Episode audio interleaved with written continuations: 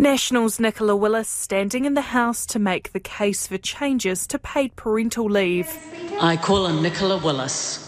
Oh, happy day. Her members' bill would give parents more flexibility over the leave, allowing them to take it at the same time, one after the other, or in overlapping instalments.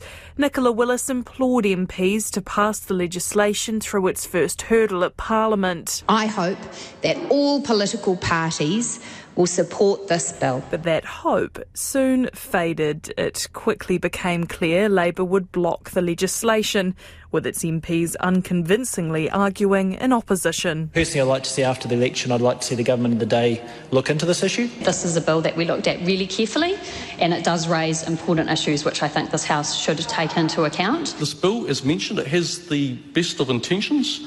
I even agree with its, with its goal to allow parents to spend more time with their children. Labour was the only party to oppose the bill, prompting accusations of mean and spiteful politics. This is not a political bill at all.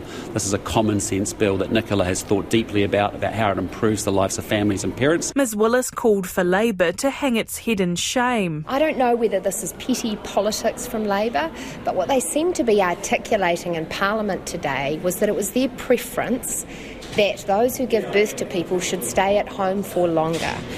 And I find that that is a sentiment that belongs in the 1950s. Explaining his party's opposition, Prime Minister Chris Hipkins said he didn't think the bill was the right approach. It simply reallocates the existing paid parental leave entitlement, which potentially just detracts from the purpose of that paid parental leave entitlement uh, and the extension of it. But it appears there could be more to it. Chris Hipkins has signalled Labour will be proposing its own changes to paid parental leave in the not too distant future.